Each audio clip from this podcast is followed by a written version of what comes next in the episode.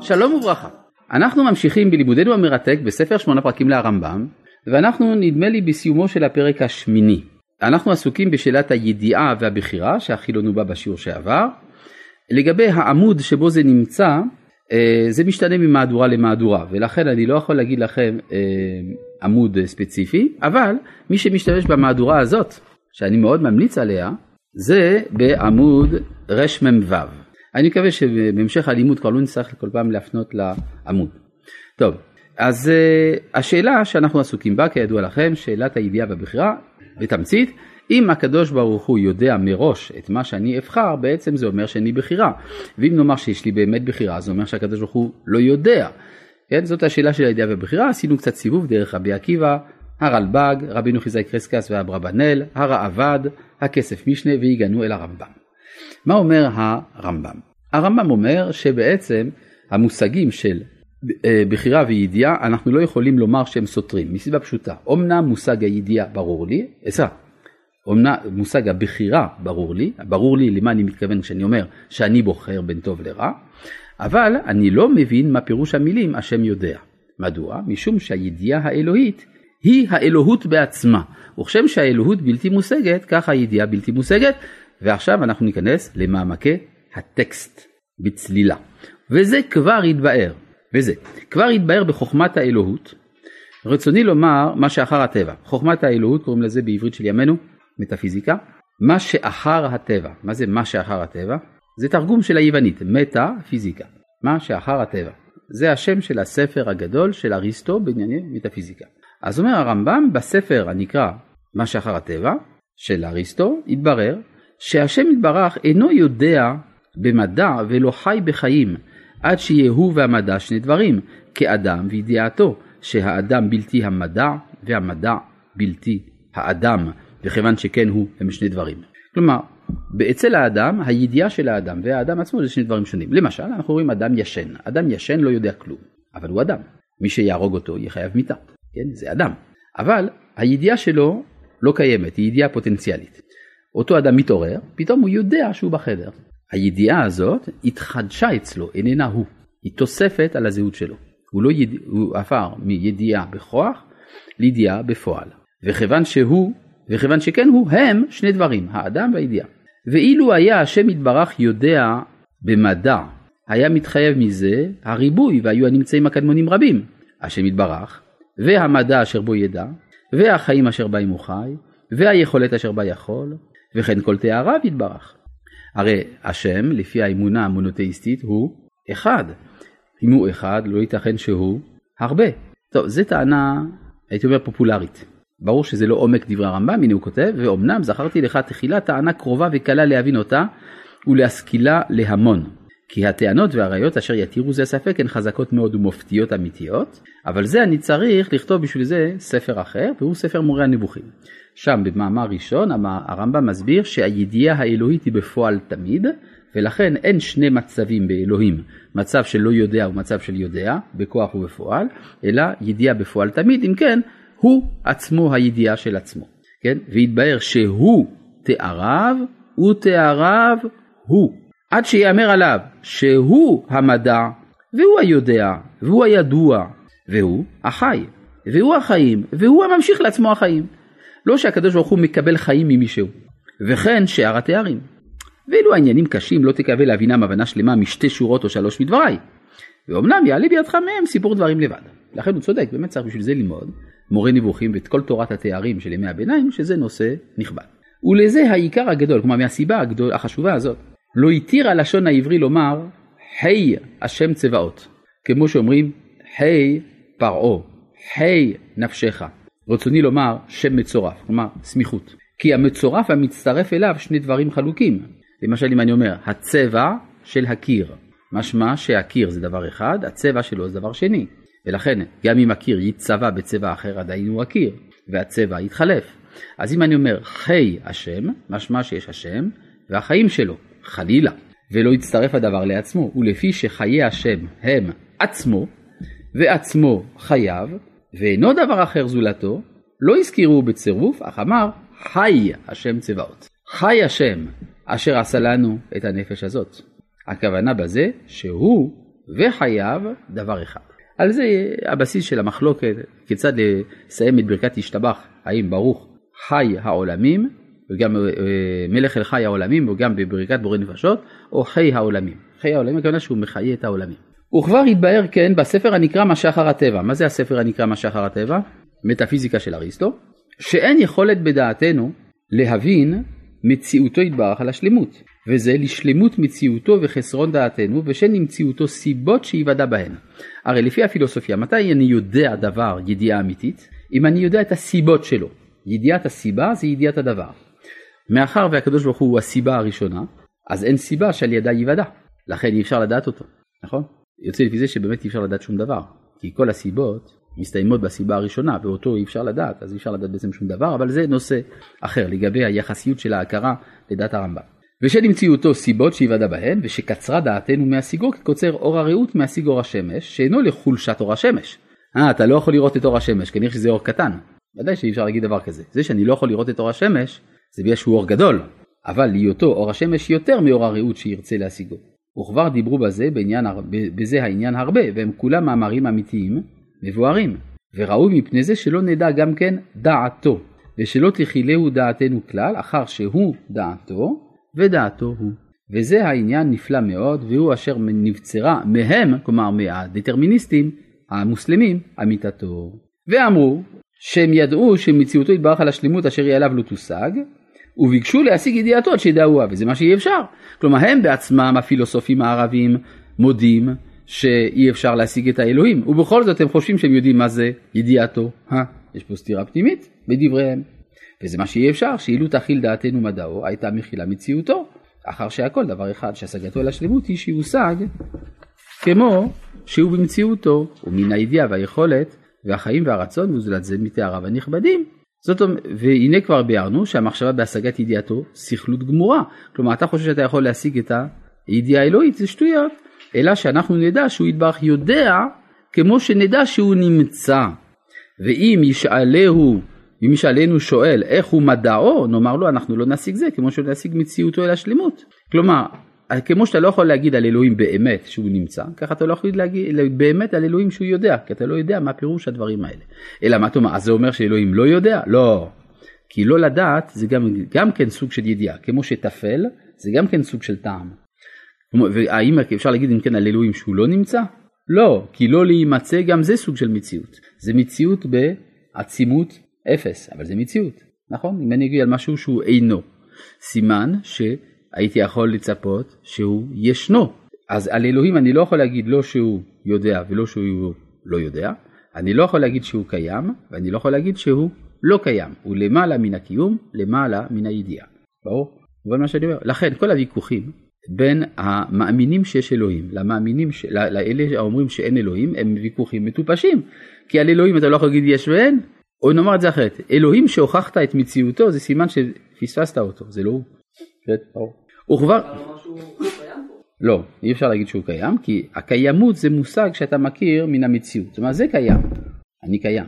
השמש קיימת. האהבה קיימת, השנאה קיימת, יש כל מיני מושגים שהם קיימים, אבל הקיימות הזאת היא קיימות ברואה. זאת אומרת, כשאתה אומר על אלוהים שהוא מקור הקיום, אז אמרת שהוא עצמו לא הקיום. אז הוא למעלה מן ההגדרות האלה. לכן הטענה שיש אלוהים היא טענה לא נכונה בעליל, המורה על אי הבנה של מהות האלוהות. ברור. אז על מה באמת היהודים מדברים כשאומרים שיש אלוהים? הם מדברים על זה אבל לא ברצינות יותר מדי. זאת אומרת, יש אלוהים, אפשר להגיד, אם אתה יודע את המגבלות של מה שאתה אומר. זה עוזר לך להבין על מה אתה מדבר, אבל מצד האמת אתה גם את זה לא יכול לומר, כן? כאילו לא, זה ממש לא מה שהוא אומר. זה ממש לא מה שהוא אומר, זה ממש לא מה שהוא אומר. הרמב"ם לא אמר שאי אפשר להוכיח שאלוהים קיים. הרמב"ם אומר שלומר שאלוהים קיים זה שטות, משהו אחר לגמרי, ברור? זה כמו להגיד, תגיד מה הצבע של אלוהים, הוא ירוק או צהוב? אה, אין לו צבע? אז מה, הוא שקוף? אלוהים הוא שקוף תגיד. אמרת שאין לו צבע, אז הוא שקוף? אתה יכול לענות לי בבקשה? הנימוס מחייב שאם שואלים אותך שאלות, תענה. Hmm? אתה, עם הכיפה. הגיע למצב שאני לא יודע מה להגיד. אה, יפה. זאת אומרת, אותו דבר, להגיד על אלוהים מצוי או לא מצוי, זה בעצם אה, לטעות, לטעות בנושא. זה אי הבנה של המהות של העניין. נכון? זה, הוא כבר הרחיק כל, לכן אומר הרב קוק למשל בספרו אורות שהאתאיזם המודרני הוא לא כפירה. אלא, אמנם ההופעה החיצונית שלו היא כפרנית, אבל זה נובע מזעקה פנימית של הנשמה שמתקוממת נגד ההגדרות. זאת אומרת, אה, כיוון שהדתיים התרגלו לומר שיש אלוהים והם מתכוונים לזה ללא חוש הומור, אז הנשמה מרגישה איזשהו צער מן האמירה הזאת ולכן היא מתנגדת ואז היא אומרת אין אלוהים שזה גם זה שטות אין אלוהים איזה שטות זאת להגיד אין אלוהים כאילו שעל אלוהים אתה יכול להגיד יש ואין ברור אבל זה כבר יותר קרוב לאמונה האמיתית. צריך להבין למשל שכאשר אה, אברהם אבינו שבר את הפסלים הוא היה נחשב לאתאיסט גמור כלומר אתה בעצם הרסת את האמונה כשאתה שברת את הפסלים. ואברהם אבינו היה צריך להסביר להם לא אני התחלתי את האמונה זה נושא יותר עמוק. הוא כבר הרחיק כל מי שישתדל לדעת אמיתת ידיעתו יתברך ונאמר לו, החקר אלוה תמצא אם תחליט שדי תמצא? מי אמר את המשפט הזה? מה פתאום? זה כתוב בספר איוב אבל זה לא איוב שאמר את זה. מה באמת? צופר הנעמתי, הוא זה שאמר את זה. טוב, ומה? הצופר מצפצף. אה, והבן כל מה שאמרנו, שפעולות האדם מסורות אליו. עכשיו אם כן הרמב"ם על יסוד זה אומר בעצם אין שאלה של הידיעה בבחירה. אז אם נסכם אפשר לומר כך, לפי הרלב"ג יש בחירה, לכן אין ידיעה. לפי רבנו חיזאי קרסקס יש, יש ידיעה ולכן אין בחירה. לפי הרמב"ם, לפי הרמב"ם כפי שהבין אותו הרעב"ד, זאת שאלה ללא תשובה. לפי איך שהרמב"ם באמת הבין את עצמו, זאת שאלה שאיננה שאלה. ברור? עכשיו, מזה אפשר להסיק הרבה מאוד מסקנות, אנחנו מיד נגיע לזה רגע, אבל קודם כל נקרא בפנים. והבן כל מה שאמרנו, שפעולות האדם מסורות אליו וברשותו להיות צדיק או רשע מבלתי הכרחת השם יתברך עליו, על אחד משני עניינים, ומפני זה היה ראוי הציווי, שזה אפשר להגיד מצווה ועבירה. והלימוד, שאדם אה, מ, אה, לומד ידיעות שלא היו לו, וההכנה, שהוא מכין את עצמו נגד הנזקים, והגמול והעונש, שנותנים שכר לצדיק ועונש לרשע, ואין בכל זה ספק. אמנם תואר ידיעתו יתברך והשגתו לכל הדברים דעתנו קצרה להשיגו כמו שביארנו. עכשיו אם נעמיק בדבר הזה אפשר להגיע לכמה דברים מעמיקים. למשל רבנו צדוק הכהן מלובלין כשהוא למד את דברי הרמב"ם האלה הגיע למסקנה מעניינת. הוא אמר אם זה נכון מה שאומר הרמב"ם אז זה נכון להגיד שיש בחירה חופשית וזה נכון להגיד שיש ידיעה אלוהית. אם כן הרווחנו שעכשיו אנחנו קוראים את התורה לא פעם אחת אלא פעמיים. אנחנו קוראים את המציאות לא פעם אחת אלא פעמיים. אני אקרא את כל התורה כולה מתוך הנחה שיש ידיעה אלוהית. ואז אני לא שואל את שאלת, את שאלת הבחירה החופשית. אני יכול לקרוא את כל התורה כולה מתוך הנחה שיש בחירה, ואז אני לא שואל את שאלת הידיעה. נביא דוגמה לדבר הזה. הקדוש ברוך הוא, אנחנו אה, אה, עכשיו נספר לכם סיפור על פי הבחירה החופשית. הקדוש ברוך הוא אמר לא תעשה לך פסל וכל תמונה, לא תשתחווה להם ולא תעובדם. מי שיעשה את זה, אני אלקנה, אני לא מוותר לו. מה עשו בני ישראל 40 יום אחרי שהם שמעו את זה? אמרו יאללה נעשה פסל, תמונה, נשתחווה לו. אומר הקדוש ברוך הוא למשה אני ממש כועס, זה לא בסדר הסיפור הזה. משה אומר בסדר שובר את הלוחות, מטפל, הורג שלושת אלפי אנשים, אה, מטפל בעם, חוזר למעלה, אומר תראה אנחנו מבקשים סליחה, האם אפשר לעשות משהו חדש? הוא אומר אין בעיה, פסול לך שני לוחות אבנים כראשונים. כותרת הסיפור, לוחות שניים בדיעבד, נכון? זה הכותרת של הסיפור. כלומר זה לא היה צריך להיות ככה, זה יכול היה להיות אחרת, אבל קרה. קרה, יש פיצוי, לוחות שניים. עד כאן כותרת הסיפור. סיפור שני, הקדוש ברוך הוא רצה לתת לבני ישראל את הלוחות השניים. אבל אי אפשר שיהיו לוחות שניים אם לא יהיו ראשונים שיישברו קודם. ולכן אי אפשר, ואי אפשר שיישברו אלא אם כן יעבדו עבודה זרה. ואי אפשר שיהיה סיבה לשבור את הלוחות על עבודה זרה אלא אם כן היה ציווי של לא יהיה לך אלוהים אחרים על פניי לא תעשה לך פסל בכל תמונות תשתחווה להם לכן הקדוש ברוך הוא ציווה. שם הסיפור לוחות שניים לכתחילה. או? אז אם כן הרווחנו את קריאת התורה פעמיים, פעמיים, זה כמו סרט שאפשר, אתם יודעים פעם היה דבר כזה סרט, היום אין, כלומר קוראים, ממשיכים לקרוא לזה סרט אבל זה כבר לא על אותו בסיס, פעם היה ממש סרט כזה מצילילואיד, מתאית כזה, כן, שהיה מתגלגל, אז uh, מקרינים לך את זה מהתמונה הראשונה עד התמונה האחרונה, אחר כך הטכנאי מה היה עושה? היה מגלגל את זה בחזרה, ואז כולם היו רואים את הסיפור מהסוף להתחלה, יותר מהר בדרך כלל, נכון? זאת אומרת השאלה היא מאיזה צד אתה מסתכל, מההתחלה לסוף זה בחירה, מהסוף להתחלה זה ידיעה, הכל נחמד. זה ההסבר של רבי צדוק הכהן מלובלין. הרב קוק ממשיך עוד קצת הלאה. בספר אורות התשובה מסביר הרב קוק, בעצם אם נשאל את עצמנו האם לפי היהדות יש בחירה חופשית, התשובה תהיה אם נשאל את עצמנו האם לפי היהדות אין בחירה חופשית, התשובה תהיה כן. באותה מידה אפשר לענות ככה, אפשר לענות ככה. משום שבעולמו של הקדוש ברוך הוא תבניות ההכרה רחבות מספיק, ריבונו של עולם הוא בורא את תבניות ההכרה, ולכן באותה מידה שהוא ברא את הבחירה, הוא ברא את הידיעה והכל בסדר גמור, אין בחירה חופשית, יש בחירה חופשית, זה שווה. אבל, וכאן הרב קוק מכניס איזשהו מרכיב מוסרי משמעותי. מתי האדם נתון תחת העול של הבחירה? כל זמן שהוא לא עשה תשובה. לא עשית תשובה. אהה, אז אומרים, למה עשית את המעשה הרע הזה? הרי יש לך בחירה חופשית, יכולת לא לעשות את המעשה הרע. תחזור בתשובה. כן, אומר אדם, חטאתי, עוויתי, פשעתי, אני עשיתי. מה זה אני? בחירתי החופשית עשיתי. עכשיו חזרת בתשובה. בוא נגלה לך סוד, זה לא היה אתה, זה בכלל היה ידיעה אלוהי, זה היה מתוכנן מראש, הכל בסדר. זדונות נהפכים לזכויות, בכלל אתה לא בעניין. כן? כן. זאת אומרת, הבחירה מעבירה את האדם מעולם הבחירה, התשובה, התהליך של התשובה מעביר את האדם מהבחירה לידיעה. זה העומק של הדברים של הרב קוק. אגב אפשר לראות שקדם לרב קוק בעניין הזה יוסף הצדיק. יוסף הצדיק כשהוא מתגלה אל אחיו אומר להם שלושה דברים סותרים אחד את השני ואת השלישי. דבר ראשון אומר יוסף אני יוסף אחיכם אשר מכרתם אותי מצרימה.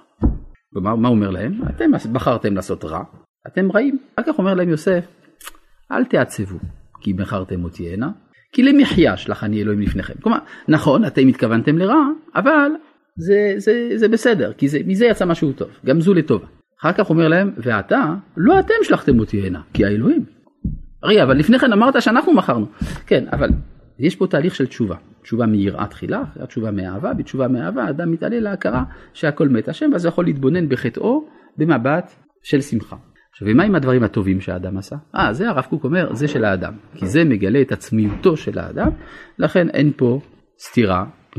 אז אם כן אומר לנו כאן אה, אחרי שהרב קוק קרא, אחרי שהרמב"ם קרא את הרב קוק, כאן הוא ממשיך כאן את המשפט הבא. וזה כלל מה שכיוונו אליו וזה הפרק. כן? כאן מסתיים בעצם העיקרון של הפרק השמיני. וכבר הגיע העת לפסוק הדברים הנה, וזה כבר להפסיק את כל הספר כולו, פרק, ספר שמונה פרקים. ואתחיל בפירוש המסכתה הזאת, זה פירוש למסכת אבות, אשר הקדמנו לאילו הפרקים, שהם שמונה פרקים והקדמה. אם כן, מה לימדנו כאן הרמב"ם? הרמב"ם לימד אותנו את היסודות של תורת המוסר, בקצרה נגיד אותם. יש הרי ספר שמונה פרקים מורכב מכמה חלקים? תשעה, נכון. האחד, ההקדמה של שמונה פרקים, ועוד פרק ראשון, שני, שלישי, רביעי, חמישי, שישי, שביעי, שמיני. בהקדמה הרמב"ם אומר לנו את המטרה הכוללת של כל המסכת הזאת, וזה השגת הנבואה, ואת מקורותיו. מה? מסכת אבות, ששמונה פרקים הוא הקדמה לה, כפי שאמרנו בשיעור הזה. ואם כן, בהקדמה אומר לנו הרמב"ם את המטרה של מסכת אבות שהיא הנבואה וגם את מקורותיו מאיפה הוא שב את מה שהוא אומר. הפרק הראשון עד הפרק החמישי זה מלמד אותנו את היסודות שאי אפשר למוסר בלעדיהם. פרק ראשון אחדות הנפש. אם אין אחדות לנפש לא מדבר, אי אפשר לדבר על מוסר. כי אם נאמר לאדם למה כעסת? יאמר לא אני כעסתי אלא הנפש הכעסנית היא זו שכעסה. לכן צריך הרמב"ם לקבוע את היסוד שהנפש היא אחת זה האחריות המוסרית של האדם. הפרק השני מבאר מהם הגבולות שלה, כלומר מהם ה... מהי הזירה של החירות של האדם, איזה כוחות באדם הם בנכורין ואיזה אינם בנכורין. כי לפי זה אני גם אדע לאיזה שטח שייך המוסר ולאיזה שטח לא שייך המוסר. ואז הרמב"ם הסביר לנו שיש שני כוחות בלתי אה, רצוניים באדם שהם הזן וה, אה, הזן והמדמה ויש שלושה כוחות חופשיים באדם שהם המרגיש, המתעורר והשכלי. פרק שלישי מדבר על ההגדרה של הטוב והרע, שגם בלי הגדרה של הטוב והרע אי אפשר בכלל לדבר על תורת מוסר. פרק רביעי הוא הפרק המעשי, שבו הרמב"ם מדריך אותנו כיצד לתקן את המידות הרעות וכיצד לקנות את המידות הטובות. פרק חמישי מדבר על תכלית החיים, שהיא דעת השם, וכיצד לכוון את כל החיים אל הדעה האלוהית, עד כאן הפרק החמישי. כל זה מהווה יחידה אחת. פרקים שישי, שביעי ושמיני עסוקים בנושאים מזדמנים שמתבקשים מתוך הנידון, אבל אינם מהותיים. פרק שישי דן בשאלת היצר הרע.